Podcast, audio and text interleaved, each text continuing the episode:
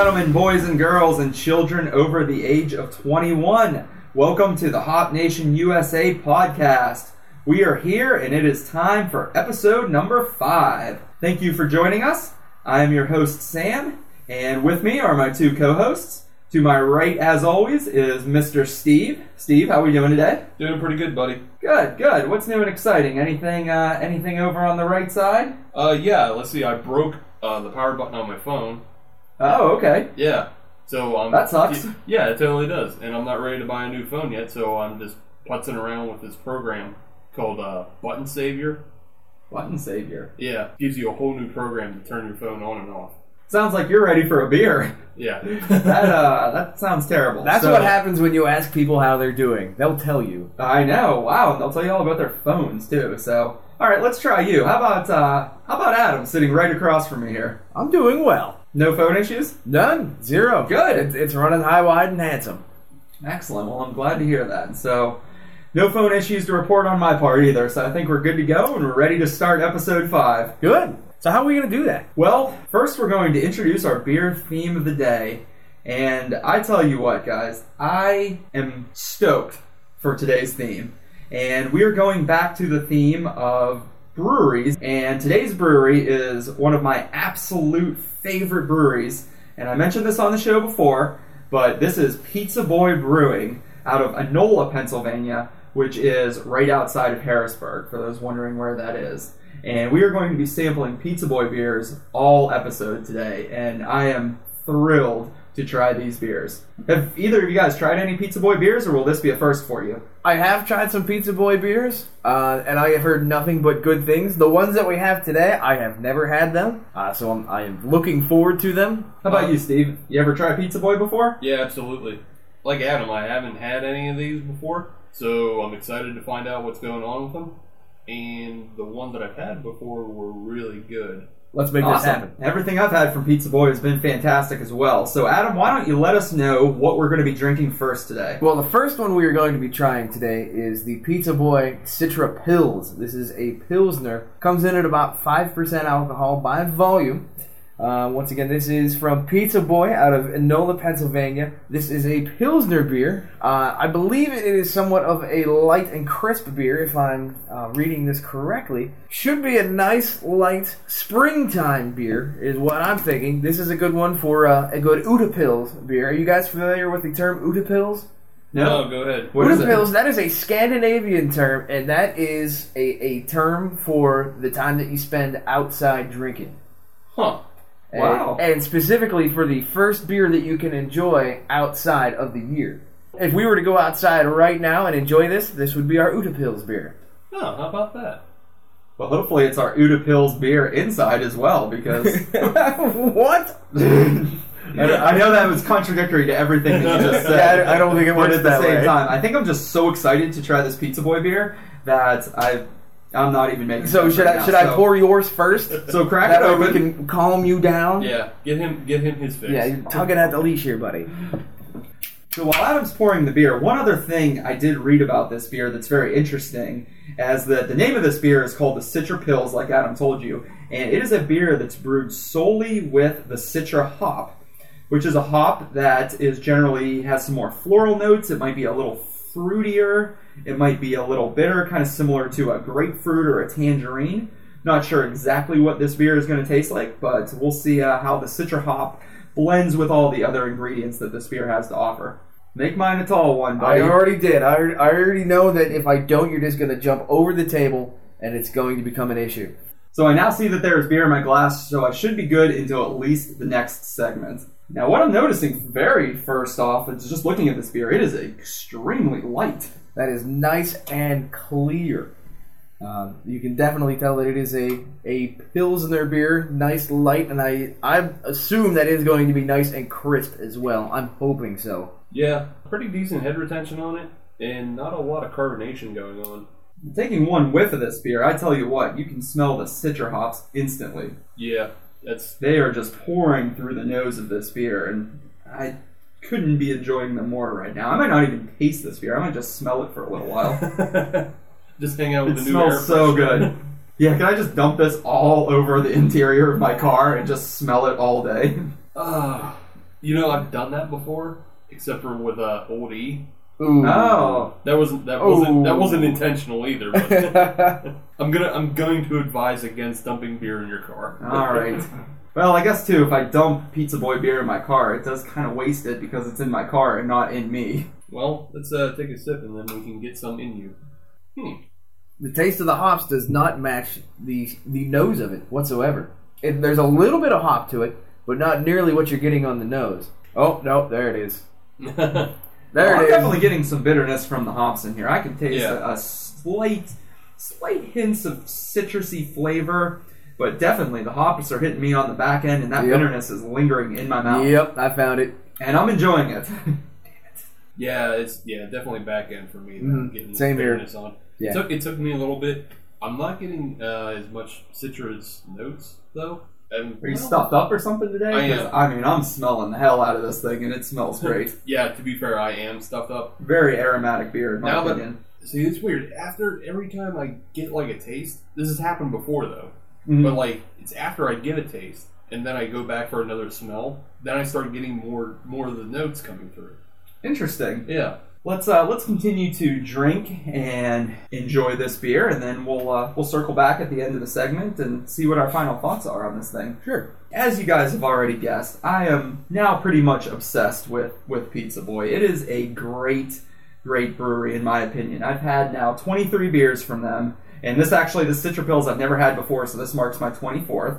And I did something very exciting this weekend. What was that? So one of my birthday presents from my wife was a trip out to Harrisburg, and we got to explore Tröegs Brewery and Pizza Boy Brewing. Very cool. And that's something I want to talk about. Not just those breweries, we'll get into that in a second, but also the idea of a craft beer road trip. There are places around us, breweries, that are just begging to be attended. And not only, uh, not just in the Pittsburgh area. Right. I mean, we're talking up to three, four hours away, and it makes a very doable weekend trip. A good Um, getaway. Very good getaway. We went on a Saturday morning and we came back on a Sunday afternoon, and we had plenty of time to spend at both Tröegs and Pizza Boy. That's cool. Yeah, I think you're seeing a lot. You know, be, even you don't have to be a big city anymore to have just a number of craft breweries in your area. You know, No, within, absolutely within not. Twenty to thirty miles of each other. Ex- So- Exactly. And this was a quick hop on the turnpike. It was about three hours out there, and just a very nice drive and a nice day we spent uh, exploring some breweries. So I think one of the nice things about Pittsburgh is it almost seems kind of central, a central location for some of these craft beer road trips that you can take. So I want to tell you guys a little bit about my trip this weekend, and then I want to hear about some of the adventures that you guys took, and some of our listeners um, out there can kind of learn some of the breweries that may not be necessarily right here in Pittsburgh, but you know some great places that are just within a couple hours of us. Yeah, no, that sounds good. Like I like I mentioned, my wife and I uh, we went out to Harrisburg and we went to the Tröegs Brewery and the Pizza Boy Brewery. And I will say these two places could not have been more different. Really? So first, I'll talk about Tröegs. And Tröegs is a brewery that was originally out of Harrisburg, Pennsylvania. They had a brewery right in Harrisburg. Um, not too long ago, they built a gigantic, state-of-the-art brewery about 20 minutes away in Hershey, Pennsylvania. This place is ginormous, and it sits literally right next to Hershey Park. So after you pass Harrisburg, if you're dri- driving out there, you have Harrisburg, farm, farm, farm, farm. Hershey Park, Tröegs Brewing, farm, farm, farm, farm. And that's pretty much it. Like, okay, so there's always those tales about like the chocolate smell coming off the Hershey Park. Is like is that permeating into the Tröegs Brewery? So basically, to your point, you know, you're driving down the road, it's a nice sunny day, you got the windows open, you have that nice smell of cow shit and manure coming in your car, and all of a sudden you hit mm. Hershey, and the chocolate smell just entrenches you uh, right outside of the factory. Then you pass Hershey, and the Tröegs hoppy multi smell will kind of entrench Okay. you as well. And so at that point, you want to make a right hand turn, or a left, I guess, if you're coming from the Philadelphia direction, and you want to turn right into Tröegs Brewery and check this place out. okay, yeah, I was just wondering because I've run into that where I've gone past like a Budweiser brewery, and like just they kind of fill the whole town with that malt and hop smell. Yeah. So I was just wondering, like, what was kind of overpowering, Hershey or you know Tröegs? It's a fight to the death. Well, I there, mean, has got there's got to be a zone in there where they both hit you at Mm. once, and you just live in heaven for a bit. You just start buying real estate right in that street. yeah. So it was a really cool place. Um, they have a gigantic brew pub. They have all of their year-round beers on tap. They have a number of seasonals, and they have this other series out there uh, called their Scratch Series. And this is basically their experimental beers. So they had three on tap, and you could try. There was a lager, there was a farmhouse rye, and there was an IPA.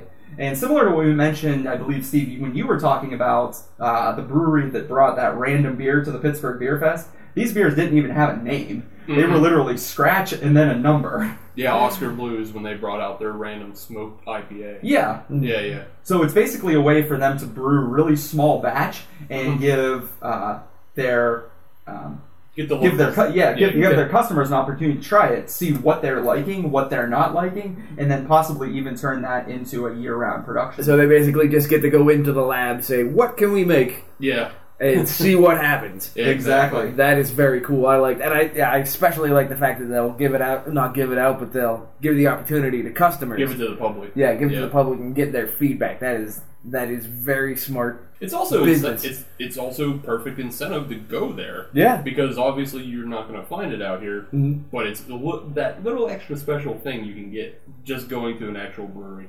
Yeah, it was it was quite the experience, and one of the really cool things about it was that not only did they just let you try it on draft, but if you liked it, you can buy it by the bottle or by the case, but only at the brewery. So let's say you tried the farmhouse rye, you loved it.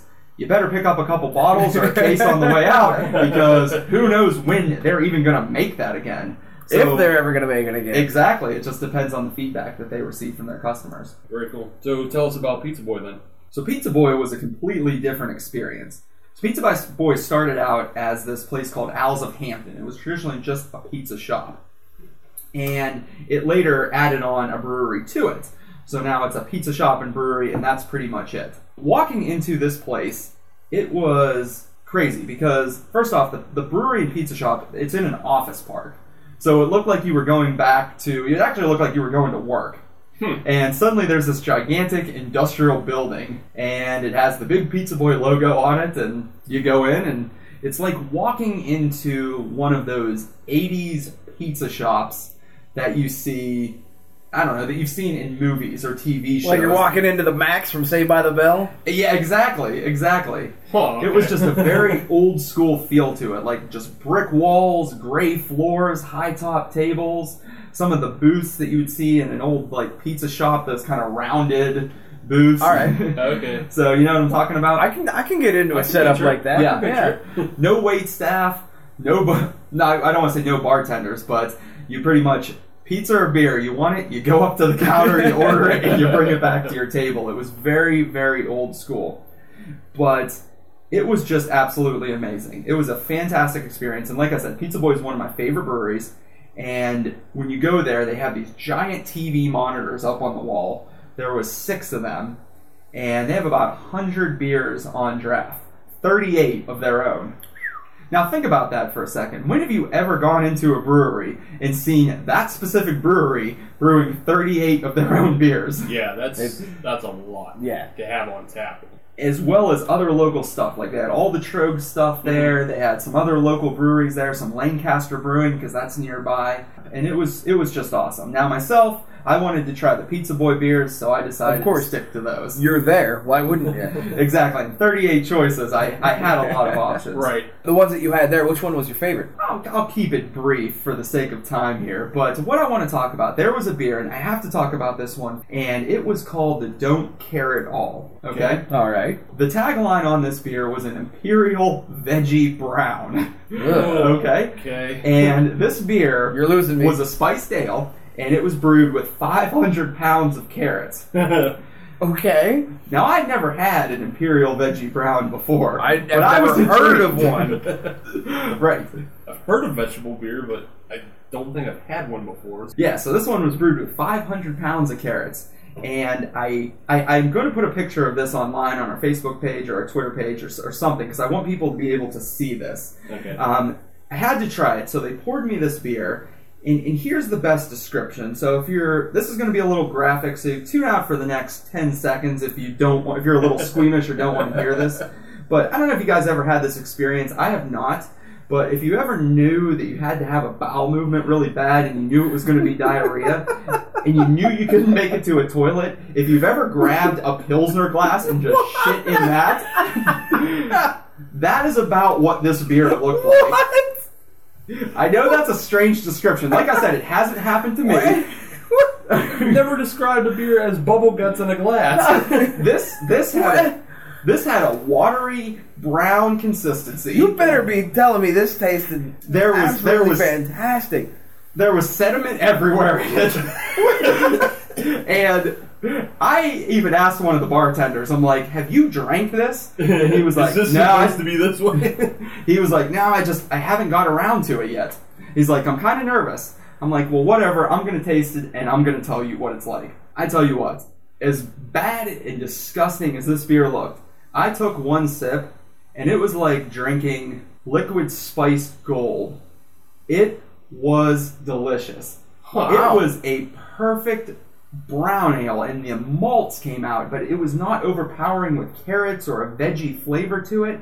It was this nice, spiced, glorious taste in my mouth. and on Tapped, on Untappd, I rated it a four and a half out of five. It was one of the most unique and crazy beers I've ever had. But it, it looked disgusting. Like it was. It's almost one of those beers you'd be better off not even looking at it Yeah. and just trying it. That's something that definitely needs to go into a can. Huh.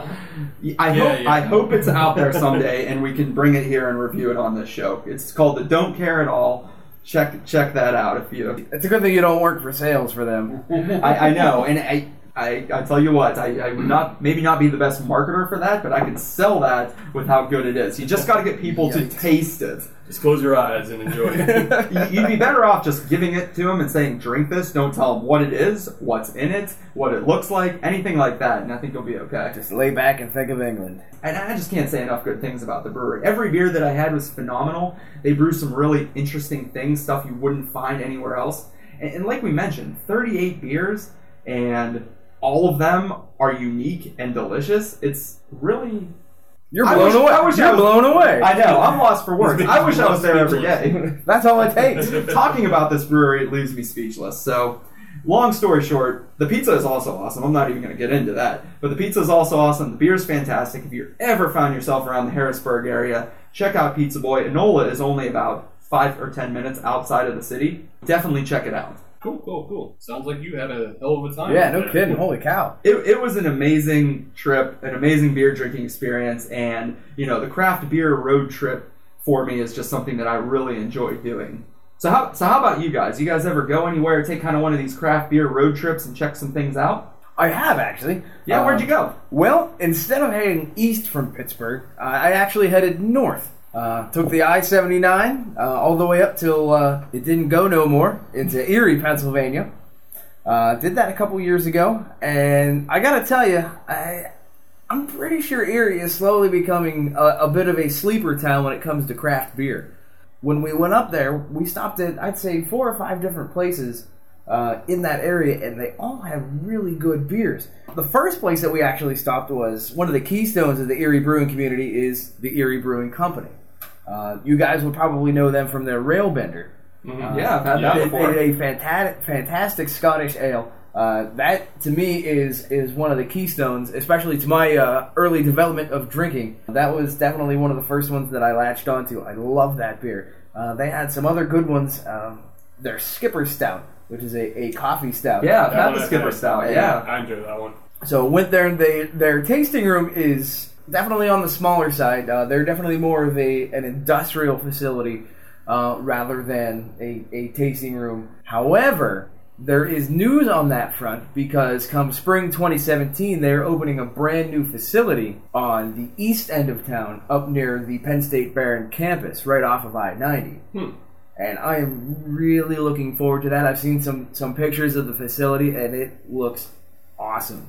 So it looks kind of more of a state of the art. Yeah. Kind of like Trogue, I- Trogue's open. If if, if their facility looks anything like their their uh, conceptual drawings, it's gonna it's gonna absolutely knock it out of the park. You know, it's funny you mentioned the Railbender. That's something that we really were uh, big on in college because you could generally get it at a pretty cheap price, but it was higher in alcohol. Yeah, yeah. And it was a nice alternative to, you know, a Yuengling or something Right. that we were drinking.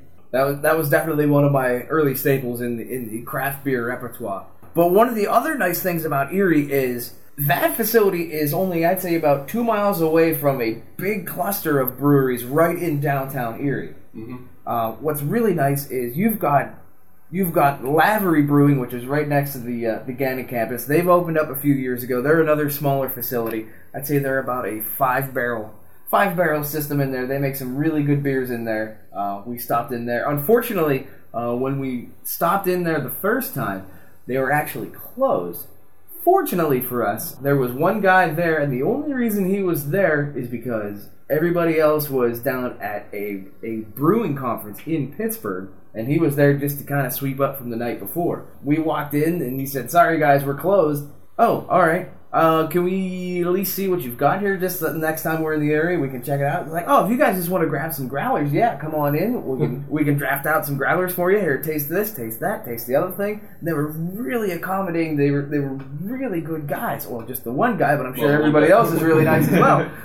But they they had some really good beers. I can't remember the one that I had. You sure a stranger just didn't let you into the? I mean, maybe. Yeah. But he was a really nice stranger. But he's a nice So stranger. he, he handed out other people's beers. And if you if you take just maybe a five minute walk, uh, you can go into another really cool facility that's called the Brewerie at Union Station.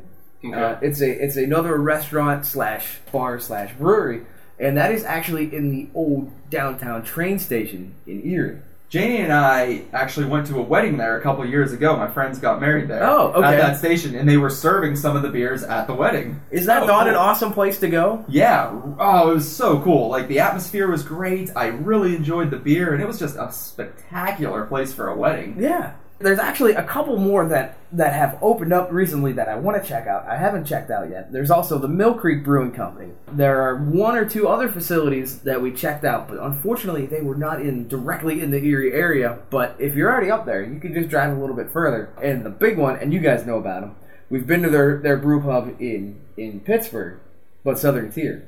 yeah. They're about a half hour drive from, eh, half hour, 45 minutes from, from downtown Erie. If you're in that area, go check it out. Lakewood, New York, they have a beautiful brewery up there. They have a very nice tasting room. They have multiple tasting rooms up there. Uh, they have a private tasting room if you've taken a tour. They have a, a public tasting room. You can go in there, get your get your growler fills, go have a glass, go grab a snack if you want.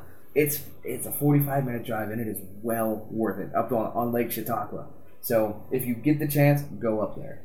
Yeah, that's that sounds like an awesome trip. And, and a north trip is one that I have yet to take, so I think that might be next on my list. Definitely need to. So we know north is a good direction, as Adam just told us. Plenty of choices. East is a good one because Pizza Boy's out there. is there any? If what if we go a different direction? Is there any other trips we could take? Well, okay, so you could go west. Okay, Well, what's, and- what's west? Well, west is Columbus, Ohio. So we've been out there before, and we've gone to a place called the Elevator Brewing Company, okay. and they have a facility that's right downtown, and it's in like this old saloon that was a historic site. Now, this isn't their actual brew facility, but it is a, um, you know, a restaurant offshoot. So this is their their brew pub. right, right, right. It's Okay. their brew pub. I've been there. I, I know Elevator Brewing. I was Right, there right. actually with you. So Yeah, we're at Elevator, and uh, it was an old, you know, it was built out of this old saloon. When you walk in, it has this very old school 1920s vibe about it, Almost like a speakeasy. almost. But Alright. it, yeah, it's it's a very kind of classy, upscale. Kind of makes you think of the Great Gatsby a little bit. Okay. And all I right. believe the first time we went there, there was a wedding reception or There something was, in there. There was yeah. a lot of people in like nice suits Yeah. and tuxes, and then there was us in Right, you right. know shitty street clothes. we were walking in just looking to get drunk, but uh, that's one of the breweries that's out there. They have some uh, pretty interesting brews. Uh, a couple other ones that you know are worth looking into uh, are North High, Wild Ohio, Four Strings, Pig, Pigskin. Uh, one we definitely want to check out if we're ever out there again is called Zaftig. Zaftig. Yeah, and uh, pretty much all of their beers are above seven percent. Ah, They don't make any. They don't make anything little. nice. So the entry is seven percent, and Yeah. it just goes up from there. So Nothing wrong with that as long as the beer's good. Yeah. So, like in general, like Ohio is kind of, or Columbus is kind of a neat town to kind of go to for craft beer as well. Mhm. And if I remember correctly, doesn't Columbus have a very active German section of the city? They do. They Yeah, have, they do. They, even have a uh, Oktoberfest. Yes. Festival. So that would be a, a definite reason to go back to Columbus. Yeah. Go out there for an Oktoberfest. Columbus is have one, too. incredibly similar to Pittsburgh. It's a great trip to take because you can find a lot of these small, like micro and nano breweries that you absolutely can't get three hours from Columbus. And that's But they're brewing some really good beer. yeah, and that and that's kind of the whole point of going out there is that even though they're just right across the border from us, like every place we've mentioned so far, like Erie and Tröegs and Pizza Boy, we can all get in Pittsburgh. Mhm. But there's a lot of these breweries that are in Columbus, even though they're the same distance away and right across the border. We can't get Can't them get 'em. because they have different state, you know, distribution companies. True. Yeah, that's And true. that's and that's probably one of the best reasons to go out that way. All right, so we got east, north, and sa- no, not south, Not west. No, south would be Morgan, Morgantown, West Virginia. And Morgantown Brewing Company, which I Yeah, have there's- not had any of their there's a stuff couple yet, but things I, down there. I want to try their beer. I haven't been down there yet either. I mean, also technically Maryland, which we've talked about before with Heavy Seas and Flying Dog. Yeah, we did an entire Yeah. Maryland episode. Right. Yeah. Ne- Needless to say, no matter where you are right now, there is probably a craft brew town about three to four hours from you that would really make a nice weekend getaway for you and your buddies, or you and a significant other, whatever the case may be. Yeah, the same way people in California take wine weekends, I think craft beer weekends are becoming a lot bigger thing out here on the East Coast. True. Absolutely. And that's not to say that you can't still do the same thing in Pittsburgh itself. Yeah, so good, good stuff in Pittsburgh as well. Now, let's get back to Pizza Boy, my favorite topic of the segment, and probably this entire podcast, and maybe every podcast that we do. Let's go back to this uh, beer here. We are drinking the Citra Pils from Pizza Boy. And Steve, why don't you tell us what you think? Your glass is empty over there, so clearly you must have liked this. Uh, yeah, I really did. I said up front like I wasn't getting as getting all the flavors and stuff. And that's because I was pretty stuffed up. As I was drinking it, it just kept building and building. I kept getting more of those, you know, citrusy notes. I was getting more of the like good hop bitterness, and I was getting like this aftertaste in my mouth. It's kind of hard to explain, but it was like almost earthy in a way. Hmm. Yeah, it was, it was kind of like this bold earthiness that I was getting, like just as an aftertaste, and like you know, as I was maybe burping up a little bit.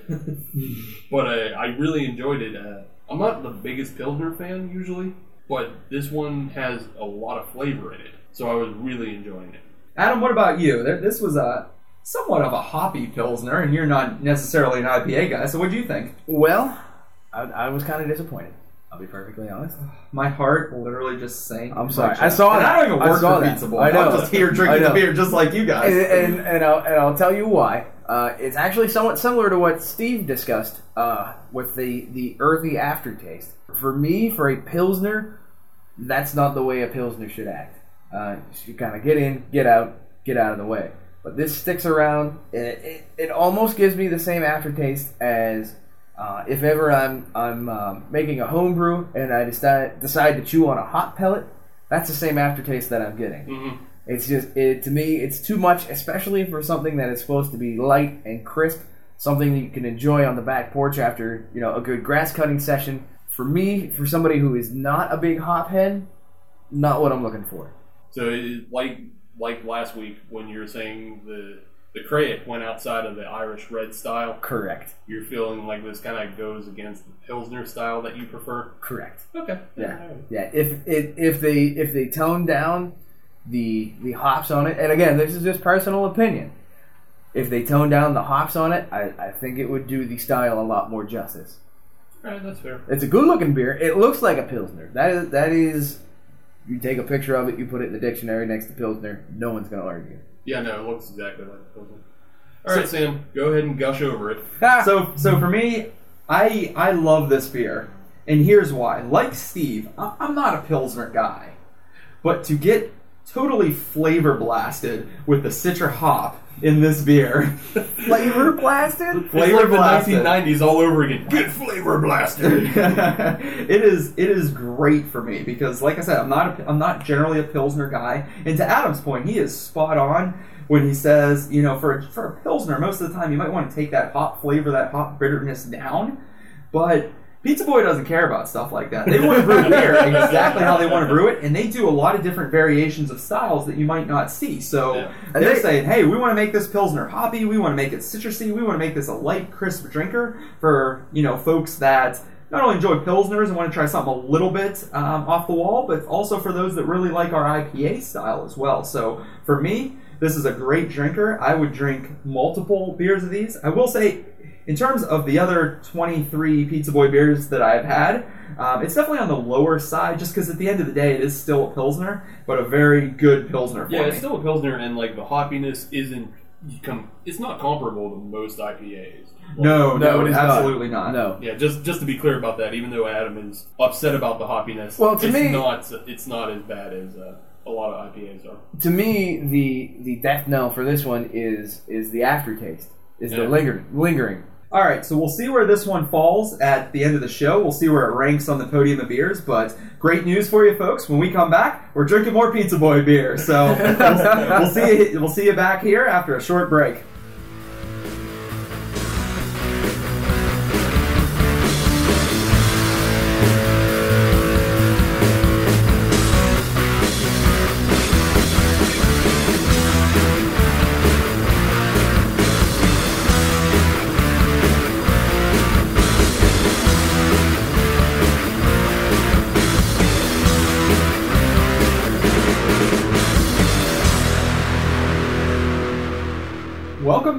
Beer aficionados. Aficionados? Aficionados? Aficionado? Aficionados. There we go. All right, wh- whatever. I'll a fish of you.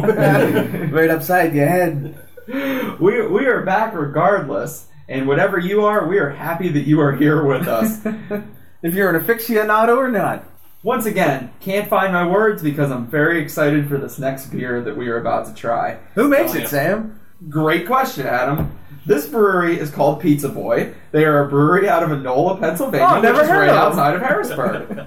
yeah, they're a, a relatively new brewery to the Pittsburgh beer scene, but we're happy to have them. Have you recently visited them, or is there, how did you come across these guys? I just heard about them when you guys brought this beer into for this Oh. podcast. That was the first oh. time I ever heard of them. But I'm very happy. I like the Citra Pils that we drank in the first segment, so I'm excited to try this next one, which I'm going to introduce here for the group. This next beer is actually the first true IPA that we've tried on this podcast so far, and I'm very happy to not only drink it, but to see what Adam thinks of this beer. I'll go in with an open mind. So this is a 5% IPA from Pizza Boy called the Spandex Glitter and Egos.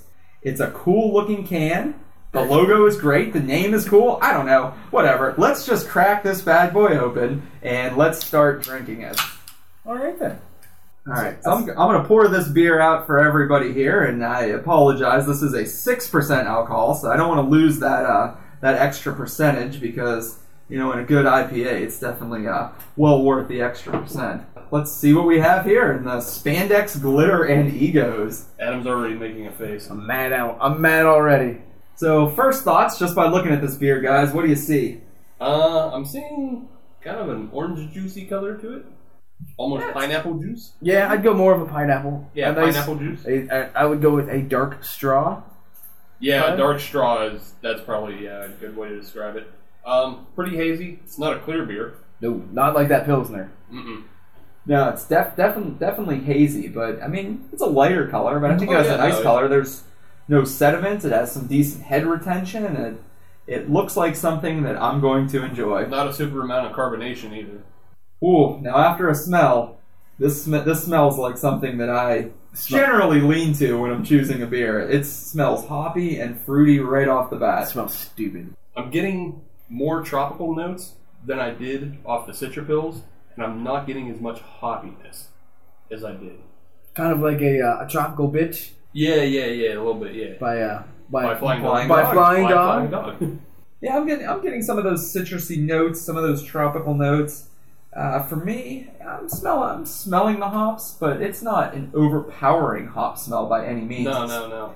The lighter hop nose, I think, almost seems like it might be influenced a little by the lighter color of this beer. But I mean, it smells good. I'm looking forward to trying it. Yeah. Well, then why don't we try it? Maybe we should. hey, you're not gonna have to ask me twice. You know, it's Pizza Boy after all. Hmm. Yeah, I'm, uh, I'm digging it. It's a good IPA. Sam, what do you think? I mean, I, I like it. To me, this is this is a drinkable beer. It's I'm tasting the hoppiness. I'm getting the, the tropical flavors. I will say, to me, it doesn't leave as much of a bitter taste in my mouth on the back end like the Citra Pils did. No, it's So I actually, and I like that better. I don't mind a bitter taste, but this this this leaves a more clean, refreshing taste in my mouth. yeah, it really does. That's what I'm. That's what I'm getting to. It's just kind of a tropical notes at the end and kind of tapers off. Adam, how about you? You're not how you generally an doing with IPA this? guy. What do you think? I'm going to reserve judgment until the end of the segment.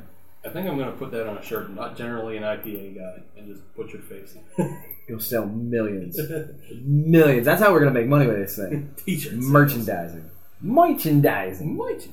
Hop Nation, the shirt. Ah, Nation the lunchbox. Hop Nation 2, the search for more money. Oh man, only five episodes in, and we're already getting a sequel. Hop Nation the homebrewers kit.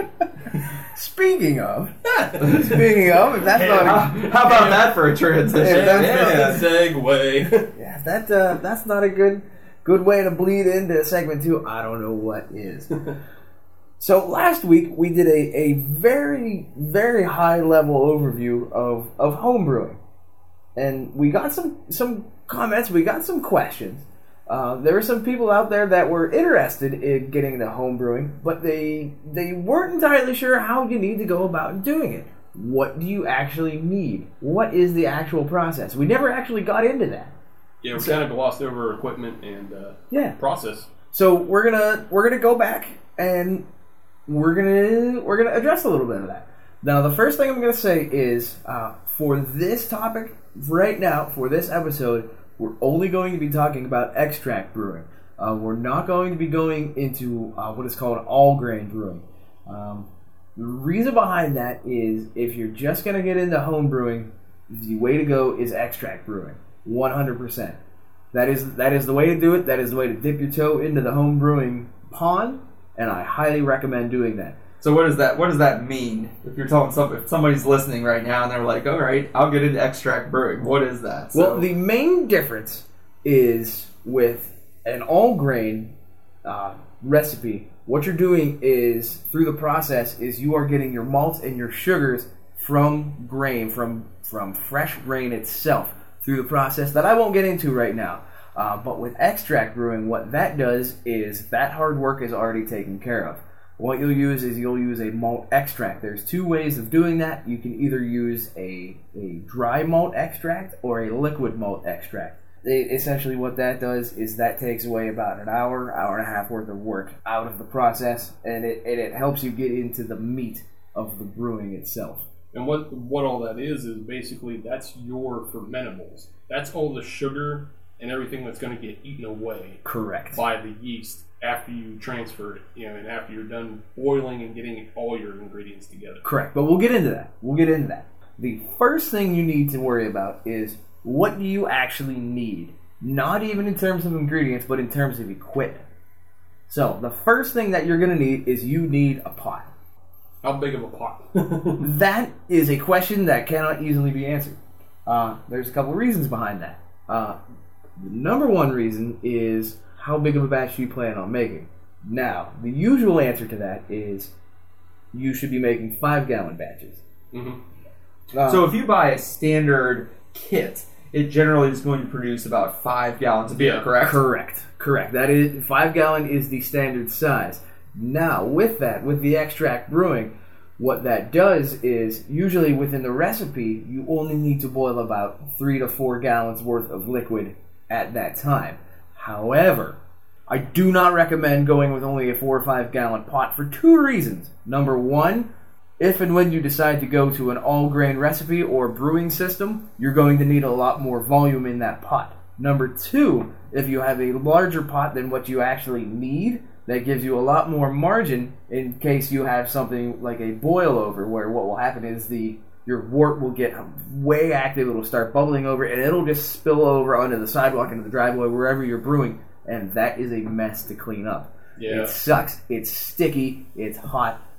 Don't do it. Yeah. So, in terms of pot size, what you want to do is you want to get at least a, I would say, seven to eight gallon pot.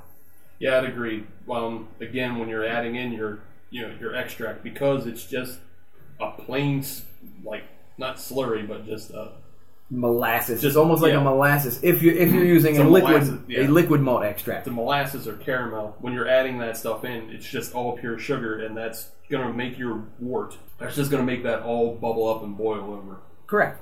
To get that bubble up and boil over, uh, the other thing that you'll need is you'll need a heat source. Now, again, you can do this on a stovetop. I've seen it done before, uh, just using your classic stovetop. However, if you do have a boil over, it's going to be even worse to clean.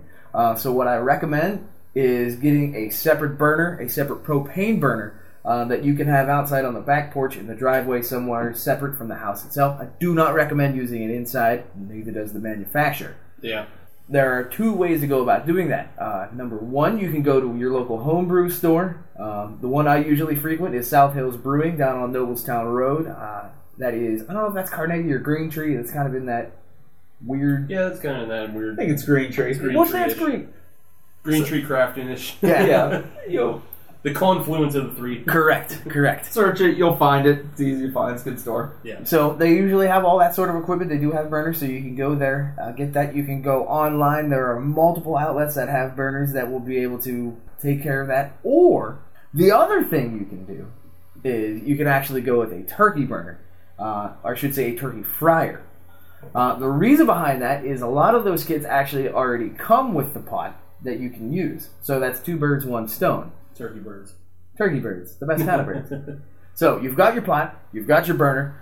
Along with that, you're also going to need a propane bottle. That's on your own. You, if you already have a grill, standardized connection, no big deal. You've got the big things. Now you need to start getting into the little things. What do you need? You need a big ass spoon. You need a paddle. Is it's You- called professionally. I'm going to call it a big ass spoon. Well, yeah. So the big ass spoon. Reason behind that, that way, whenever you have your big pot of wort going, you're not going to be sticking your fingers down in there and burning it. Get a nice big spoon. It's worth it.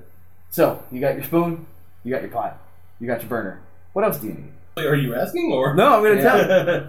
Those are your your basic things that you need to be able to boil up your your wort. Now, what is wort? That's a word I've been throwing around a lot- here lately. But what is wort? Your wort is is your unfermented beer. Uh, what you're going to do is you're going to have to boil that. The reason you boil that is number one for sterilization. Uh, you want to kill any bacteria because bacteria is the enemy of beer. Uh, the other thing you want to do is that'll convert your hop acids uh, so that they become soluble. Uh, now, what your hops are going to do, they're going to do two things. Uh, they're going to add flavor and they're going to add aroma. So, let's just assume that you have a kit, just a, a basic kit. What that kit is going to include is it's going to include your malts, your hops, and what are called specialty grains. Now, what the specialty grains do is that adds the particular malt flavor into that beer. The extract that you use won't be able to add the particular flavors that you're looking for if you're looking for a porter, if you're looking for a pilsner, if you're looking for whatever style you're trying to make. Those specialty grains are that's what's going to get you in your flavor direction. Yeah, usually if uh, like I mean with the DME, which is the dry malt, Correct. like that's the powder. Um, that usually doesn't really add anything as far as color or anything. That's just purely fermentable. What that does is that adds your sugars so that the yeast has something to eat. Right, but the uh, liquids, those will give you certain color profiles though. Yes, yes, and that is one thing. Uh, if you're building your own recipe, uh, there are different styles of liquid malt extract you can use. Uh, they're usually graded in terms of, of color. You can go with a light, you can go with a medium, you can go with a dark.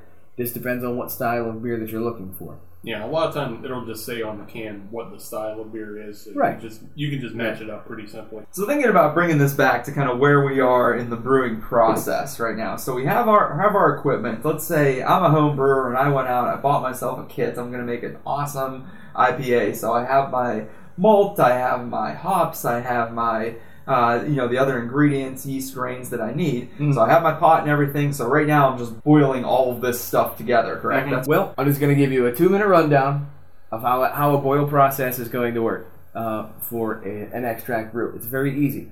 Uh, number one, you're going to get about, and this is all dependent on your recipe, uh, whether you build it or it's part of the kit. The kits always come with, with recipes, so it's a step by step guide to figure out how you're going to make this beer. You're going to take some water, say about two gallons worth, you're going to warm it up to about 170 degrees. While you're doing that, you're going to take your specialty grains, you're going to put them in a, a grain bag. Take that grain bag and you're going to steep it in that water while it's heating up. What that's going to do is that's going to transfer the flavors over from the grains into your wort. Basically, you're making tea at this point. That's exactly what you're doing is you're making beer tea. So once you get your, your water up to 170 degrees, you're going to pull that steeping bag out. You're going to throw it out in the front yard. You're going to yell at your dog, don't eat that again. So once you've done that, you'll bring it back up to a boil. Then you are at your boil time. And what you usually do is for most recipes, you'll boil between 60 and 90 minutes worth.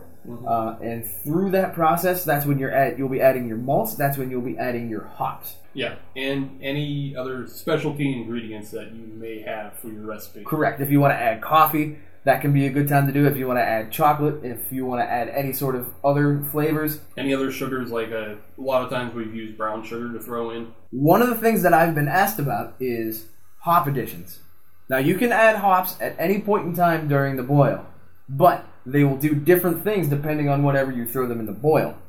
Uh, if you're looking for a good bitter beer, if you're trying to make an IPA, then what you want to do is you want to take your hops and you want to throw them in early into the boil. You want them in there as long as possible. Mhm. That'll get you your bittering notes. If you're looking for more of a flavor, uh, if you're trying to get more of the hop flavor, you want to put it in about halfway through, maybe 30, 35 minutes through. If you're looking simply for aroma, if you're looking for that bitter aroma, you want to put it in at the end of the boil. Yeah. Um, reason So- behind that is your hop oils aren't completely dissipated before the end of the boil, so a lot of that aroma will stay in your wort. Right.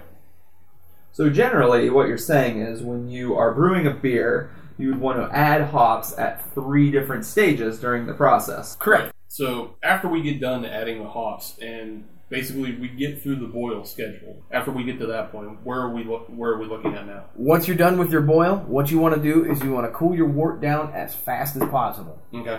Now, just like everything else, there are multiple ways to do this. Uh, if you want, you can go buy more equipment. That's a good excuse to go buy more toys. Mhm. Uh, that piece of equipment is called a wort chiller. Uh, what that is, it's basically a, a long copper tube coiled up. What you do is you can hook a garden hose up to it, put it straight in the wort, and it'll act essentially like a rudimentary heat exchanger where the water coming out of the garden hose going into your coil will be able to pull heat out of your wort and spit it out the other end. It'll just go out into the yard. You can water your grass at the same time. It's no big deal. That'll help cool your wort down quickly. The other thing you can do if you don't want to or aren't able to get additional equipment is you can just use an ice bath. Plug up your sink, pack it full of ice, put your wort in there, cool it down as quickly as possible. One thing you don't want to do is you don't want to put it in the snow.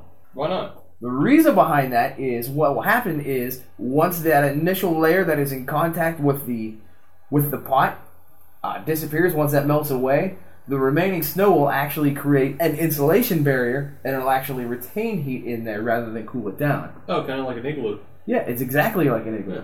So if you're in the wintertime and you're brewing and you think it's a good idea to just stick it in the snow, don't. You're actually hurting yourself.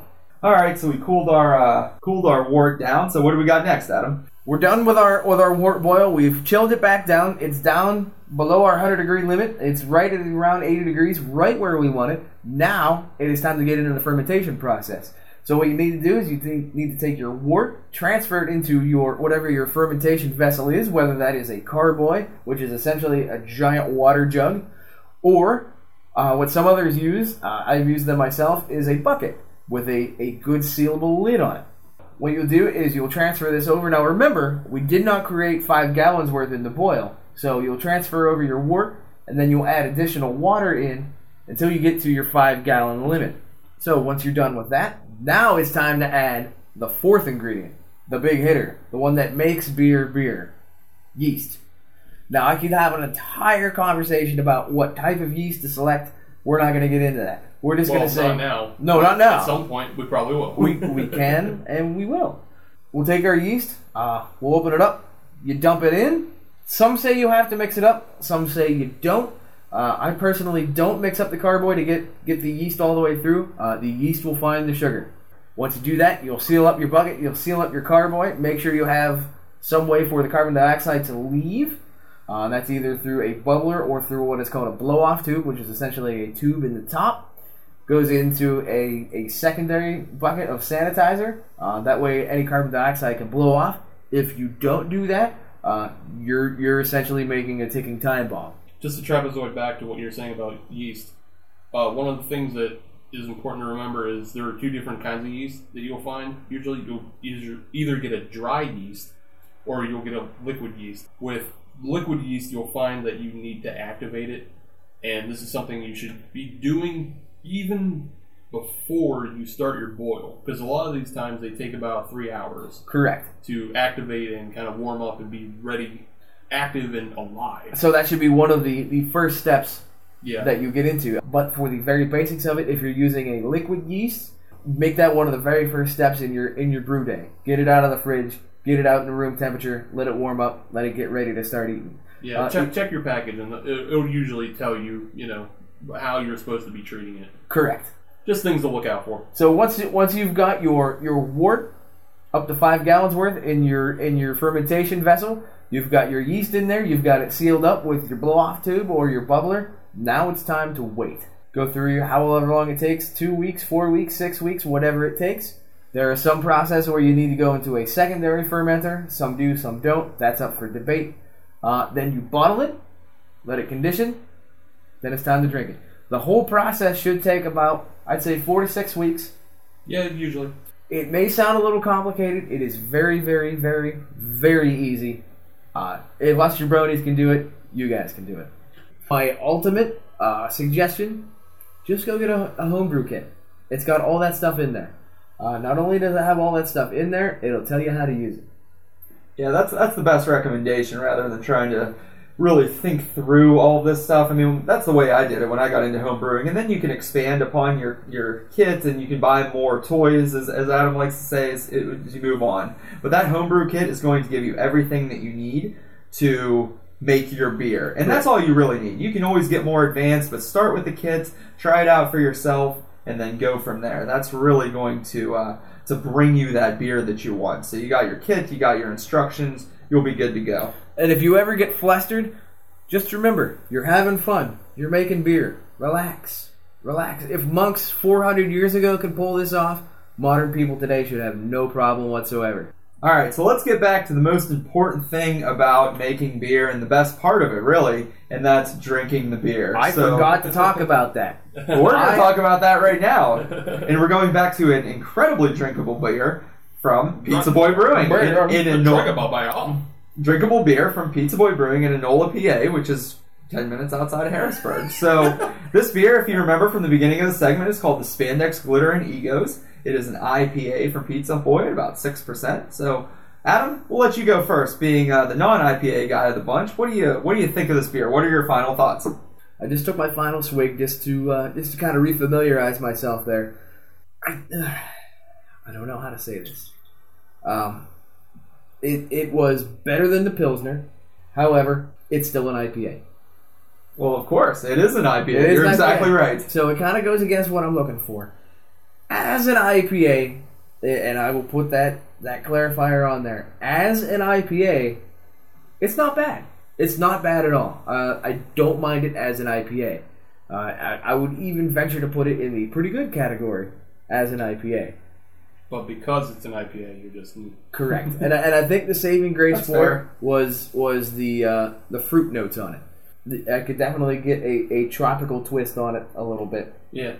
and I, and I think that was a bit of the saving grace on it. So I I didn't like it, but I didn't. But you'll drink it. But uh, I, I didn't even say that. Didn't like it, but he, he can appreciate it. I, He can exactly. stomach it. he, I- can, he can I can- appreciate the effort. Yes, I appreciate what they're doing with this beer. It's just not for me. Cool. Um, yeah, I I liked it. It's it didn't really change for me over time though. I still have the same kind of you know poppy and tropical notes. It didn't really change or do anything special for me. Um, as an IPA, it's pretty good. I've, I've had better from Pizza Boy, and I've had better overall, but it's pretty good.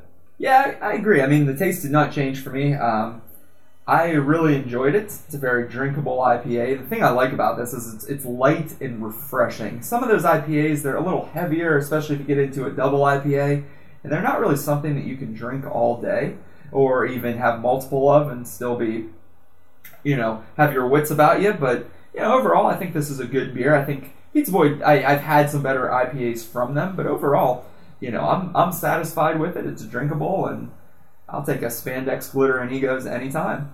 Yeah, it's definitely a beer I would take. Uh, it's not a beer I would seek out. All right.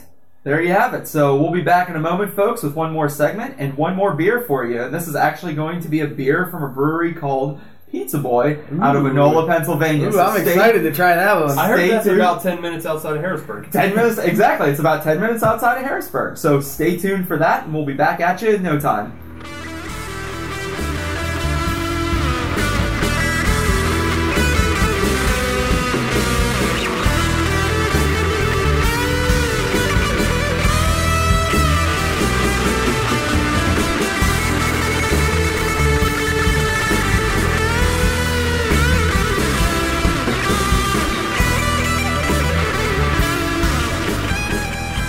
Welcome back, Royal Craft Beer listeners.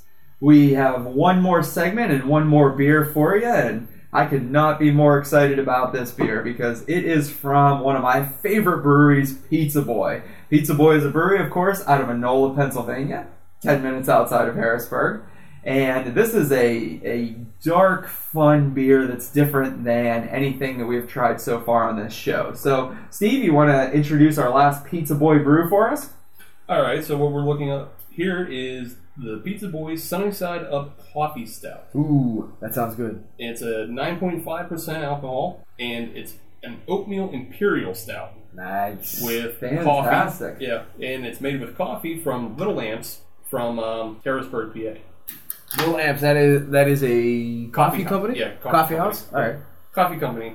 A coffee roaster, according to the can. Wow, I'm getting like coffee smell right out of the like just right out of the can. Like it's not even up to my nose. Nice. Well, share share the love and pour some for me. Yeah, let's Adam. go. Holy Come cow. on. That is the exact opposite of everything else that we have drank tonight.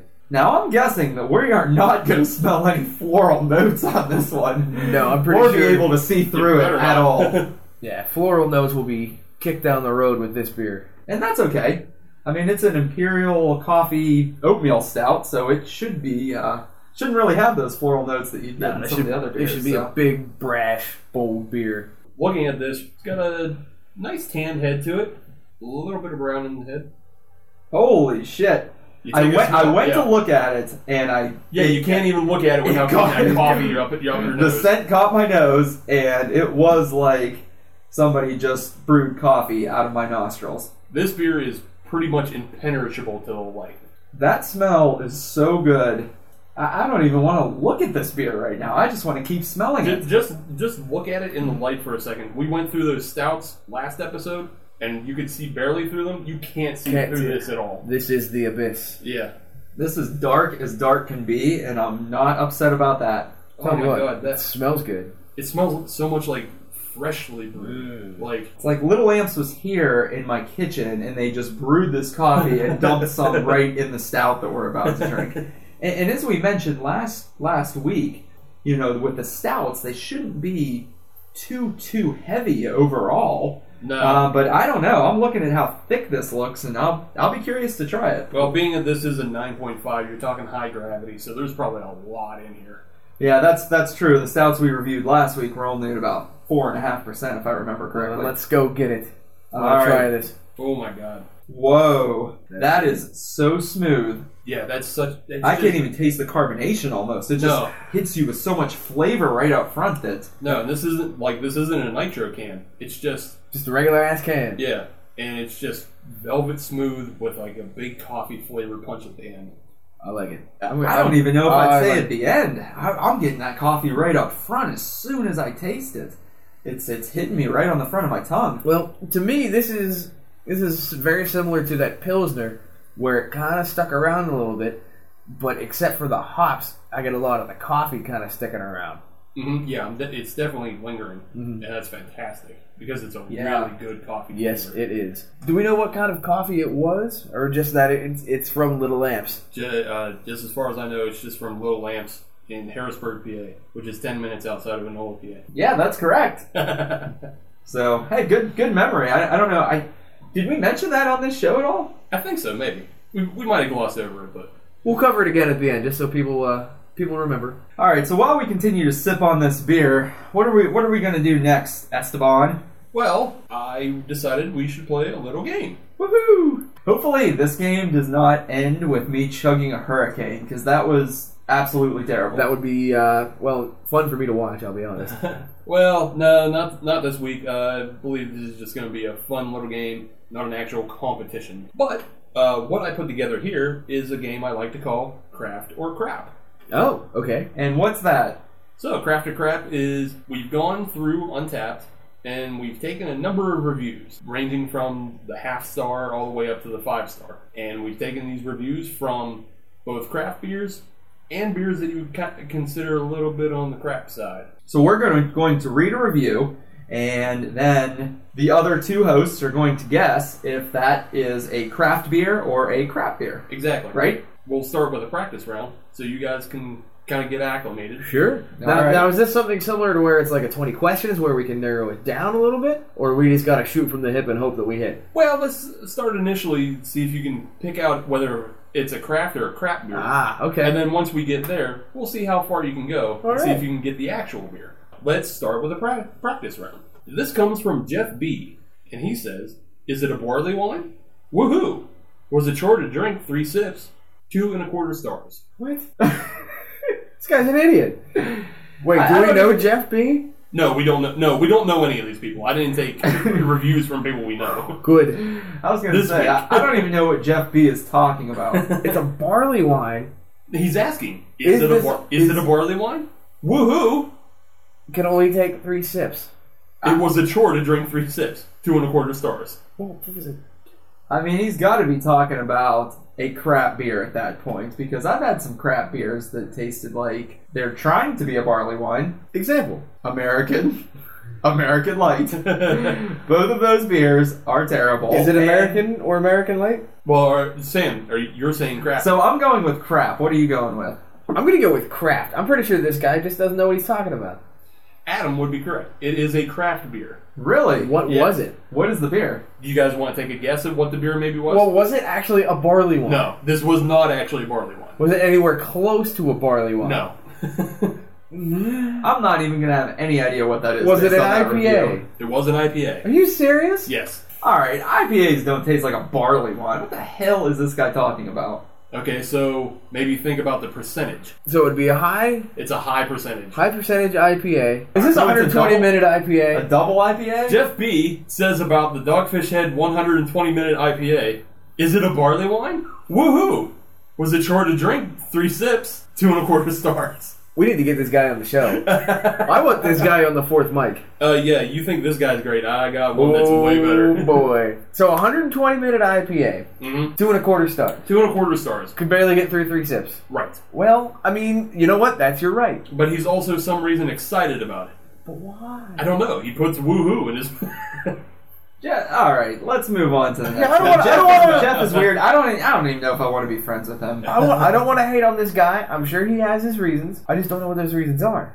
yeah, no, he is. He is an enigma unto himself, Hmm. and I might start following him to see what else he says. I'm alright with that. All right, so I'll give you a good one here. Give us another one.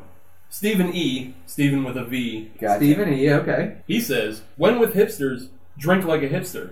Two and a half stars. Pabst Blue Ribbon. Got to be PBR. Mm, no, Genny Cream. no. Is it a crap beer? I'm going with Oh, crap. yeah, feel no, like it's a crap crap beer. beer. Crap beer. it's a crap You mentioned It's a his crap okay, beer. so we know it's a crap beer. Let's got- just go Miller Lite. Well, no, no. You guys, you guys were on the right track when you said PBR because it's put out by the Pabst Brewing Company. Uh, Stephen E. was drinking Schlitz. Oh. Oh. Good for Stephen E. Yeah. Two and a half stars for a Schlitz. Wow, he was very generous in Yeah, that. I mean, I'll be rating. honest. That's that's a fair rating. I guess you got to look at the scale. Like, what else is in the two and a half star range? I guess you would say old style and PBR. I was gonna say because I, I Put some Hamm's in there as well. Yeah. Hamm's Lone Star. Yeah. No, I, I think two and a half is that's a square deal. It's fair. Do you think Schlitz is better or worse than a PBR? I think it's on the same. I think it's on well, the same that's level. It's all Yeah. out by the Pabst Brewing Company. that's I Plus or minus half a star. I feel like PBR at least is more of a hipster beer. Maybe that's just around here though. I don't know. Yeah. So Sam, do you got one of these for us? Yeah, I, I got one. This is a review from uh, a Beauregard M, and he says about this beer: incredible hop aroma balanced by a fantastic malt bill. Hints of delicious tropical fruits handpicked by God Himself. This beer is best aged five years in a climate-controlled cellar for best results. Five out of five.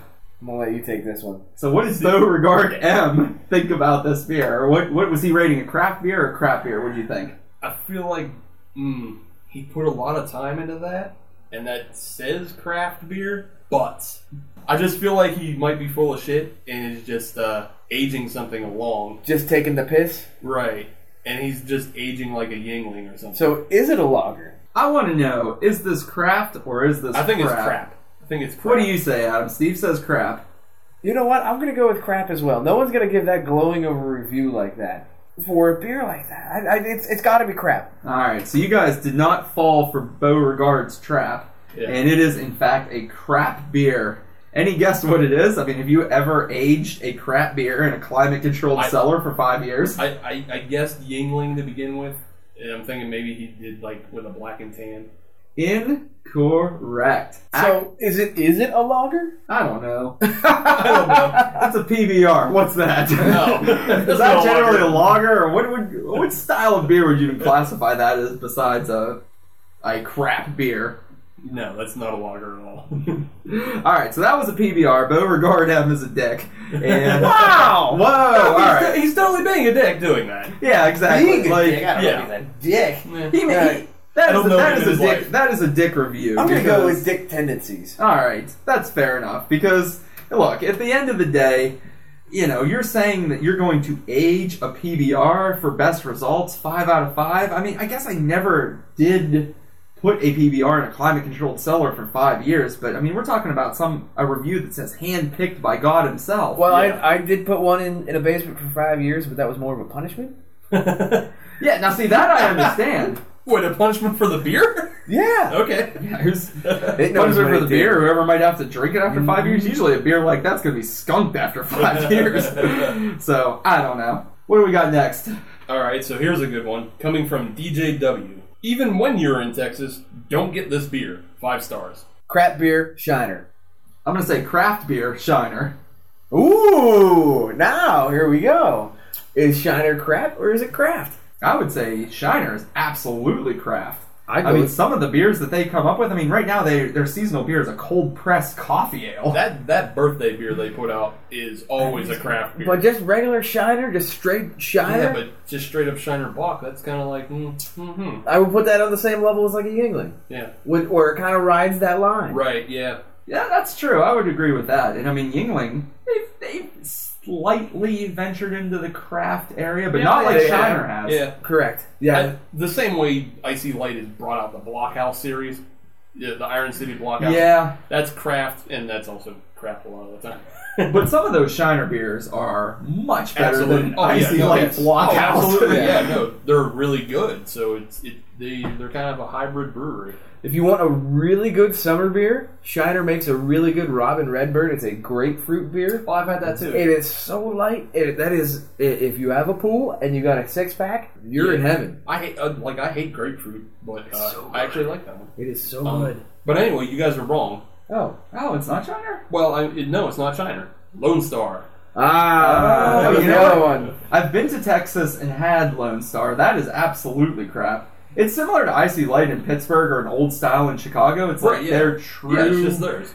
hometown shitty beer. But but here's the thing. He says even when you're in Texas, don't get this beer. Five stars. Something's not adding up Five here. stars. Something's not adding up here. Yeah, seriously. Maybe he's just trying to hoard it for himself. I get, you can have it. All right, I got I got one here for you. I found a, I found a good review. This is from a James R, and he says, "I can only describe this as a gimmick beer because the bottle was interesting and the beer awful. Funky metallic brown sugar nose, malt had an odd dimension, which coupled with the alcohol in the beer hinted at a cheap sour mash whiskey. One of the few beers I've poured out halfway through and gotten something better from the fridge." Hmm. So What did he rate it at? One star. Huh. So a one star rating from James on this beer. So this seems definitely like a craft beer. Right. I mean that as as good as Beauregard was at mimicking a craft beer review, this one definitely has. That sounds legitimate. Yeah. So I'm, I'm going with craft. I'll go with craft as well. They're both going with craft. Any idea what it could be? So something sugary brown nose with uh, us might taste like a sour mash whiskey. No. No, no clue. No. All right, so you're both wrong.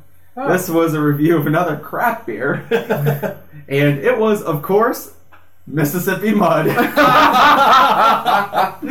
One star, which I couldn't agree with James more. I don't know if I'd use that exact same description, but I'd, I'd give it a one. oh, it does have the gimmick uh, in the does, big right, because the big Yeah. bottle with the alligator on it. Ah, it's damn it. Three bucks or five bucks for a jug of that stuff. Ah, damn it. All right. Now you know. All right. I got one more for you, Okay. and this is a good one. It's a little bit longer of a review. All right. actually from Beer Advocate, but stick stick with me here. It's, I'll keep it as brief as I can. Okay, no point in going any further with this craft beer snobbery. This is my favorite beer by a wide margin. You really have to be partial to this type of palate assault to truly enjoy it. Nose doesn't really tip off the flavor, which can add some high hilarity when offered to unassuming newbies. Key words, not partial to craft beer snobbery, palate assault, and hilarity when offering it to new people. I'm going craft sour bikini. the sour bikini. Yeah, you know what? I'm just going to go with what Adam just said. That, that, that sounds perfect for it. So that is a perfect description of the uh, the sour bikini. You guys were right when you say craft, but it is actually the habanero sculpin that Ah, by Dave, Dave L is describing here Okay, when he yeah. says five out of five. That, Which, that, if that guys- would also be a funny beer to give somebody who has no idea what the hell they're drinking. You know, I've never actually had that beer. oh, it's good. oh really? I've never had it. so it's a habanero IPA, so perfect for you and your favorite styles of beer. Well, you're, you're half right.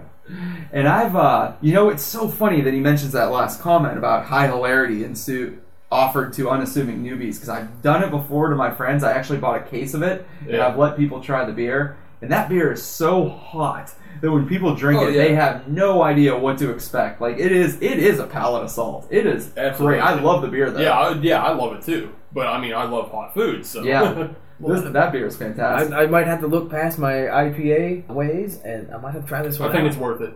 Yeah. Yeah. So next time we're at the bar, you guys can buy me one, and I'll try it. Fair enough. I, I would I would buy you one for that. I mean, it's gonna hit you so hard with heat up front that you're not even gonna know it's an IPA. so Yeah, yeah, that's that's really true. It'll- Okay, then. it'll- All right. it'll this beer is hot as hell. I've never had a spicier beer. This beer is like legitimately hot. Yeah. so speaking of beers that we all seem to be liking, let's uh, let's get back to this Pizza Boy. Uh, sunny side up, the coffee stout. So, what are your final reviews of this, guys? Adam, why don't you go first? I really like this beer. This is definitely the highlight of the three. No doubt about it. Uh, and it's not just because this one is a lot less hoppy than the other two. Uh, I truly believe that this is a fantastic beer. I would drink it again and again and again and again. Yeah, I couldn't say enough good things about this. The coffee flavor just stays with you the entire time. This is less drinking a beer and more like picking up like one of those monster energy drinks or like the that are the coffee flavor ones.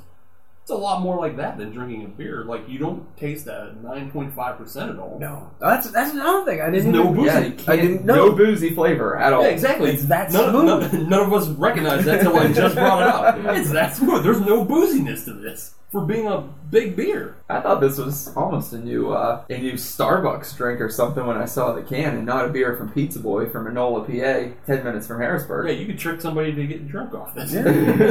Sam, what is what is your assessment on this?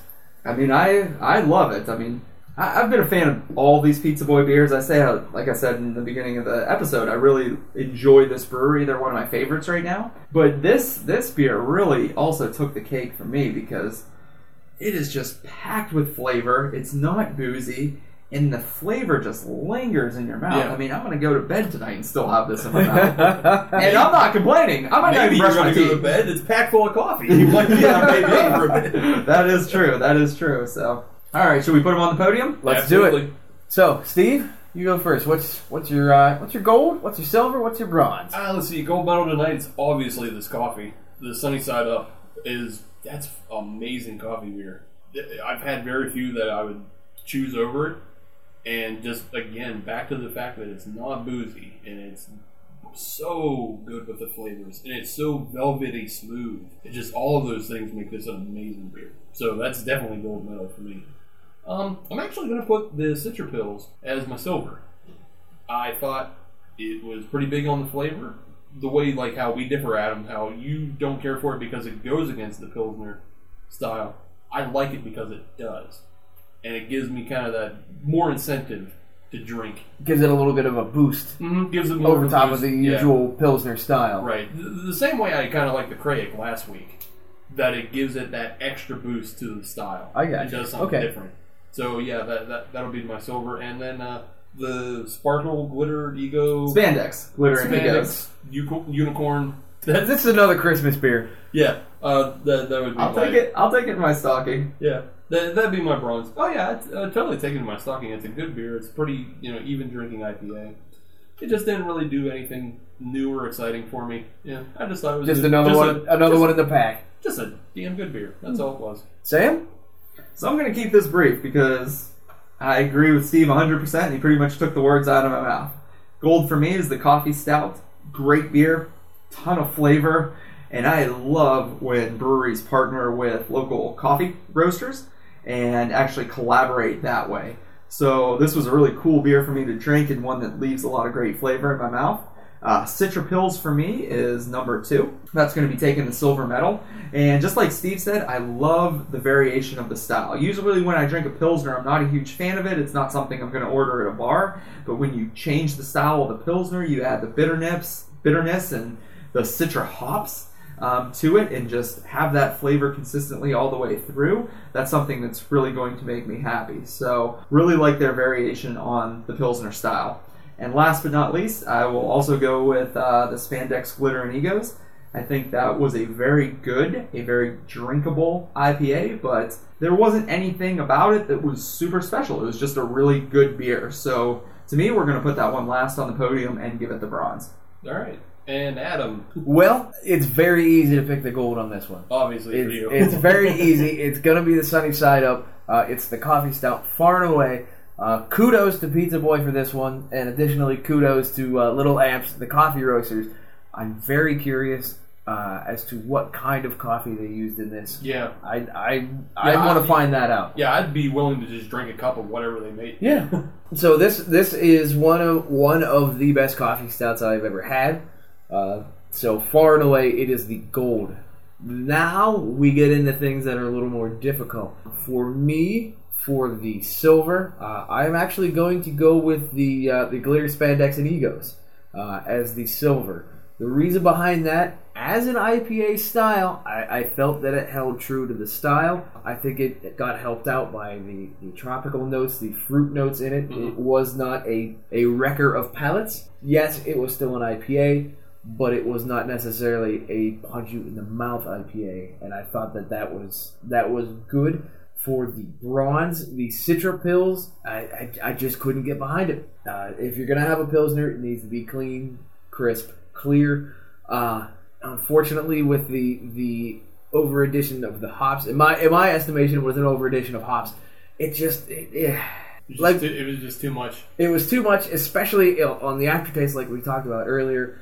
It tasted like I was just chewing on a hop pellet, and it just stayed there. That won't go away.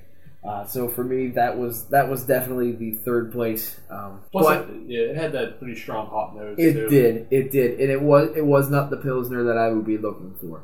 Fortunately for Pizza Boy, their sunny side up uh, more than made up for it.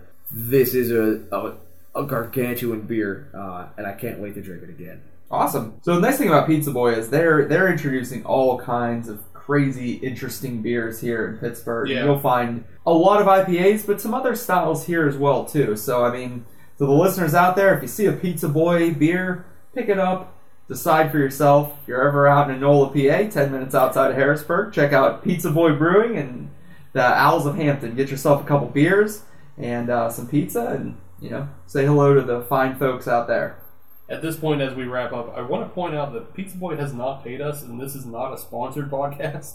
Uh, people may be thinking that at this point. I'm looking at you, Sam. yeah. That is true. I just really like this brewery. I, yeah, no, I, I, I just think that sometimes you have to disclose things, and we're not disclosing anything because Sam just really loves Pizza Boy that much. But if Pizza Boy is li- listening, if you want to send us any more beers to review on the show, Oh, feel yeah, free to please do, send please them do. over. We will review them. I will review three new ones every episode. Every episode could be dedicated to Pizza Boy. Pizza Boy 2, Secret of Reviews. Right.